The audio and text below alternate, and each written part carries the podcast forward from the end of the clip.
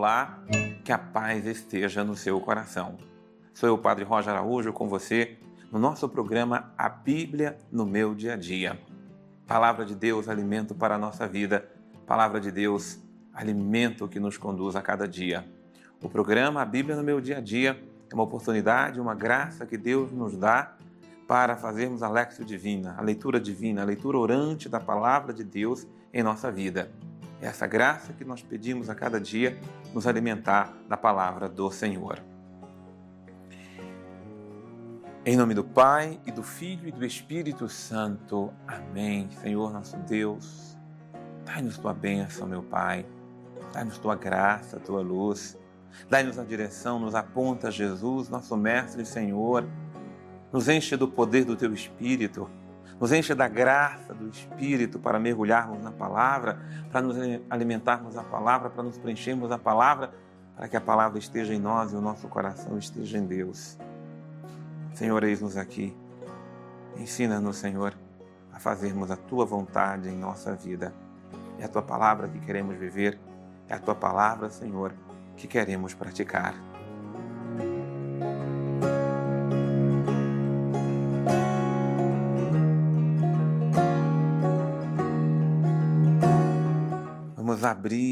Nosso coração, meu irmão, minha irmã, para meditar e praticar a palavra de Deus em nossa vida. Vamos abrir o nosso coração para meditar, praticar e vivenciar a palavra de Deus com todo o nosso ser. Então, a palavra de hoje que vamos meditar está no Evangelho de Marcos 10, de 1 até o versículo 16. Marca aí no seu caderninho de estudo, Marcos 10, de 1 a 16. E também coloque a data de hoje, né? Para você ir acompanhando a sequência do estudo que você está fazendo, da meditação da palavra a cada dia. Essa palavra vem ao nosso encontro. Levantando-se dali, Jesus foi para a região da Judéia, do outro lado do Jordão. As multidões se ajuntaram ao redor dele como de costume, novamente se pôs a ensiná-las. Aproximaram-se então alguns fariseus para pô-lo à prova. Perguntaram se era permitido ao homem repudiar sua mulher. Jesus perguntou: Que vos ordenou Moisés? Os fariseus responderam: Moisés permitiu escrever um documento de divórcio e repudiá-la. Jesus então disse: Foi por causa da dureza do vosso coração que Moisés escreveu este preceito. No entanto, desde o princípio da criação, Deus os fez homem e mulher. Por isso, o homem deixará pai e mãe e se unirá à sua mulher, e os dois se tornarão uma só carne, de modo que já não são dois, mas uma só carne. Portanto, o que Deus uniu, o homem não separe. Então vamos primeiro ao princípio, que já é um princípio que lá do princípio, que é o versículo 6. Ou seja, desde o princípio da criação, Deus os fez homem e mulher. Então, a criatura humana, o ser humano no coração de Deus, foi criado homem e foi criado mulher. Deus criou o ser humano homem Deus criou o ser humano, o ser humano mulher. E o homem deixa seu pai e sua mãe e se une à sua mulher.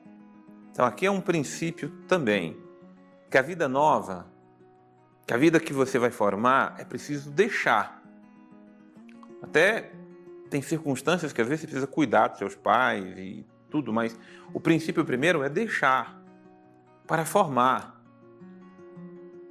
Você não pode simplesmente ficar na casa do pai porque é mais cômodo para você.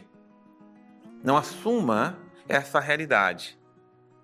O homem tem que se unir pra, com sua mulher para os dois serem uma só carne. A mulher tem que deixar seus pais para se unir ao homem para serem uma só carne. E quando eu digo uma só carne, é se tornarem um só corpo.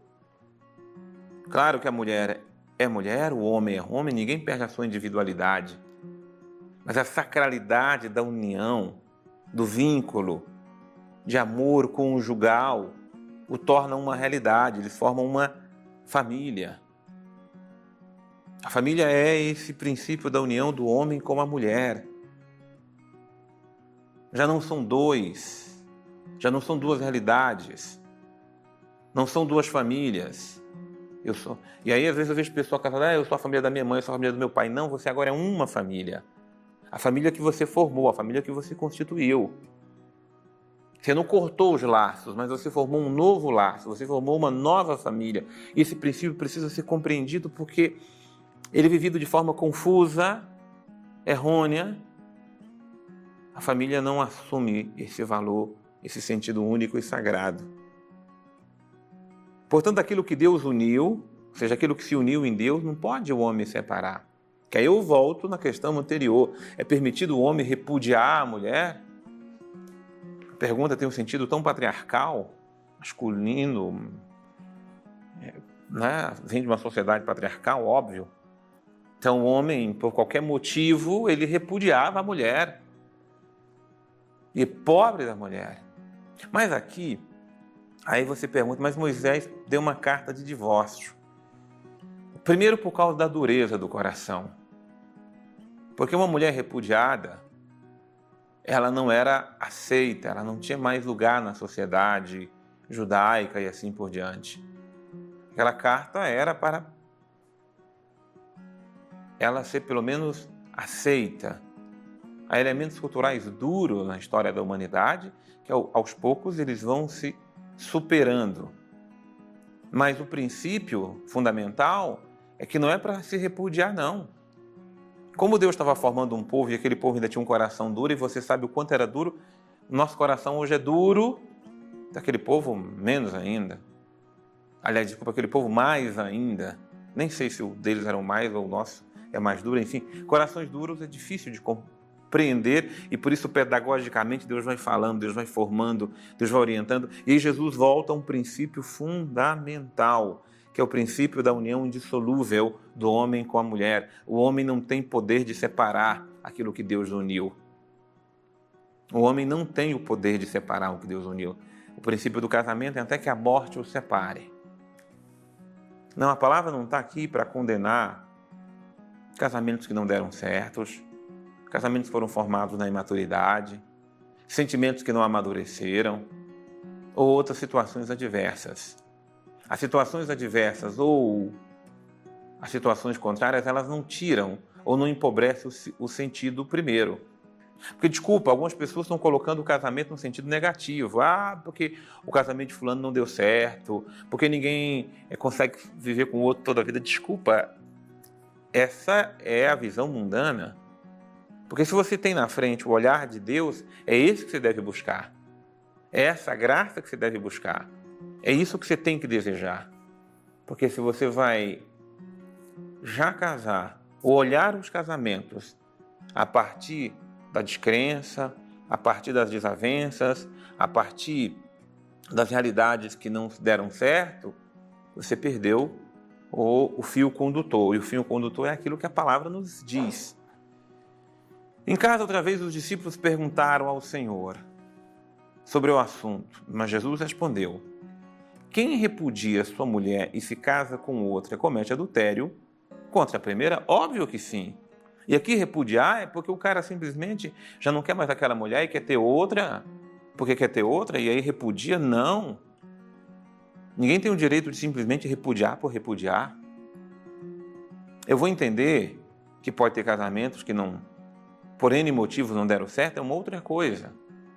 Agora, se querer estabelecer e, ao mesmo tempo, é, colocar como norma da vida: ah, não deu certo, separa, ah, não gostou mais, repudia, ah, contrariou. Forma alguma. E se uma mulher, tendo repudiado seu marido, se casa com outro, também comete adultério. O que se diz para a mulher se diz para o homem também. Né? Ninguém tem essa, esse poder de simplesmente repudiar, rejeitar o outro porque você não quer mais e assim por diante. Né? O princípio é esse. Então, qualquer um que vive dificuldades ou situações complicadas, busque ajuda. Mas nunca a primeira luz é repudiar, separar, desprezar ou assim por diante. A igreja precisa te ajudar, a palavra de Deus precisa iluminar toda e qualquer situação matrimonial, mas é importante não se perder no princípio daquilo que Deus uniu, o homem não separar. Traziam também crianças para que Jesus as tocasse, mas os discípulos os, os repreendiam. Vendo isso, Jesus indignou-se e disse: Deixai as crianças virem a mim e não as impeçais, pois o reino de Deus pertence aos que a ela se assemelham. Então, aqui primeiro tem uma ordem, versículo 14. Primeiro, deixai as crianças virem a mim e ninguém pode impedir as crianças de irem para Jesus, ninguém pode impedir as crianças de irem para a igreja, ninguém pode impedir as crianças de se aproximar. É pelo contrário. Nós temos que colocar as crianças mais perto de Jesus. Eu gosto de pegar as crianças, vamos lá, crianças, vamos tocar agora aqui em Jesus, no sacrário. Vamos cá, nós temos que ter toda a candura de cuidar das crianças e dizer que o reino dos, não é só dizer, mostrar que o reino dos céus pertence a elas e que nós precisamos se assemelhar a elas. Porque em verdade vos digo, quem não recebeu o reino de Deus como a criança não vai entrar no reino dos céus. E Jesus abraçou as crianças, impôs as mãos sobre elas e as abençoou. Que riquezas são nossas crianças, sejam acolhidas, amadas, cuidadas, abençoadas e, por favor, jamais tiremos a pureza das nossas crianças, pelo contrário, precisamos da pureza das crianças para nós entrarmos no reino dos céus, porque o reino dos céus é de quem se parece com elas. Como precisamos dessa graça. Então, por favor, esse princípio grave aí no seu coração, marque aí na sua Bíblia também esse versículo 13. Em verdade, quem não receber o reino de Deus como uma criança não entrará no reino dos céus. Sem pureza, sem bondade que há no coração de uma criança, como é que nós entramos no reino dos céus, hein? Seja cada vez mais benditas e abençoadas as nossas crianças. Vamos trazer conosco aqui o nosso querido Padre Antônio Xavier. Hoje nós vimos um bloco muito interessante do Evangelho de Marcos e aqui eu quero me ater a um detalhe no final, que é quando Jesus diz: Deixai vir a minhas criancinhas, porque aqueles que se assemelham a elas, né, que são como elas, é que pertence o reino dos céus. Existe sempre uma grande confusão sobre essa colocação em relação às crianças aqui, né? É, as crianças elas são lembradas aqui por Jesus por um detalhe que é um detalhe psicológico muito interessante. As crianças elas costumam com maior facilidade é, confiar nas pessoas e se assimilar, se associar ali. As crianças são mais fiéis, são mais ligadas realmente. E é por isso que ele diz como as crianças. Porque esse tipo de atitude das crianças é muito bem-vindo. Ele não está dizendo que são os inocentes no sentido de maturo, aquele que não se preocupa com nada, aquele que é bobo, que é não sei o quê. Não é nada disso, não. O que está em jogo é aquele que possui uma certa resiliência nos seus sentimentos. As crianças são assim elas começam a brincar, daí a pouco estão brigando, a gente chega lá e fala, quem quer bolo? Aí todo mundo quer bolo, aí a pouco um estava brigando com o outro, estão lá dividindo o mesmo bolo, fazendo as mesmas coisas, porque as crianças elas não conhecem uma coisa que depois, com o chegar da idade, vai passar a existir no coração das pessoas, que é a memória muito ali associada a sentimentos negativos de coisas que se tenham vivido. Ou seja, mágoa e ressentimento não são sentimentos próprios das crianças. E é isso que ele quer dizer quando fala aqueles que são como as crianças, não é aqueles que são crianças, aqueles que são infantis ou aqueles que são imaturos, mas aqueles que possuem esse tipo de características que, as crianças têm. E por isso é, a gente precisa se exercitar bastante a saber quando é que a gente vai começar a tirar a bagagem da nossa mochila, sabe? Porque às vezes na nossa vida a gente vai carregando coisas pesadas na nossa mochila, vai pesando nas costas, vai atrapalhando as coisas ali. E às vezes esses ressentimentos, essas lembranças, elas não têm nem mais sentido. Uma vez uma pessoa me contava o que tinha acontecido com ela quando tinha 13 anos e que tinha marcado fortemente a vida dela. Só que ela tinha 65. Quem estava envolvido com aquilo nem vivo, não estava mais não tinha mais relevância a pessoa ainda viver daquela memória, enquanto ela tem muitas outras que são mais positivas e mais recentes. E é isso que Jesus está dizendo aqui, sabe? A memória para produzir gratidão, ela é muito bem-vinda, mas a memória para produzir tristeza, essa não serve. Jesus é no teu reino que nós queremos entrar. Jesus, no teu reino nós queremos estar. Por isso, dai-nos um coração de criança, Senhor. Dai-nos um coração humilde, acolhedor. Dai-nos um coração puro, generoso, bondoso, Senhor.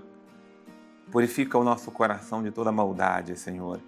Purifica o nosso coração, Senhor, de todo sentimento de orgulho, de todo sentimento de vaidade, de toda soberba, de todo egoísmo. E dai-nos a pureza das crianças, Senhor. Dai-nos a graça de acolher as nossas crianças, dai-nos a graça de abraçar nossas crianças, dai-nos a graça de abençoar cada vez mais nossas crianças, Senhor, porque o reino dos céus pertence a elas, Senhor. Que cuidemos de nossas crianças, que amemos nossas crianças, Senhor, com o coração puro. Que nos purifiquemos cada vez que tocarmos em nossas crianças. Que a tua bênção, que a tua graça esteja sobre nós e permaneça para sempre. Em nome do Pai, e do Filho e do Espírito Santo. Amém. Que Deus possa abençoar imensamente nossas crianças, nossos casamentos, as nossas famílias. Deus possa abençoar imensamente você. Eu te aguardo no nosso próximo programa, A Bíblia no meu dia a dia.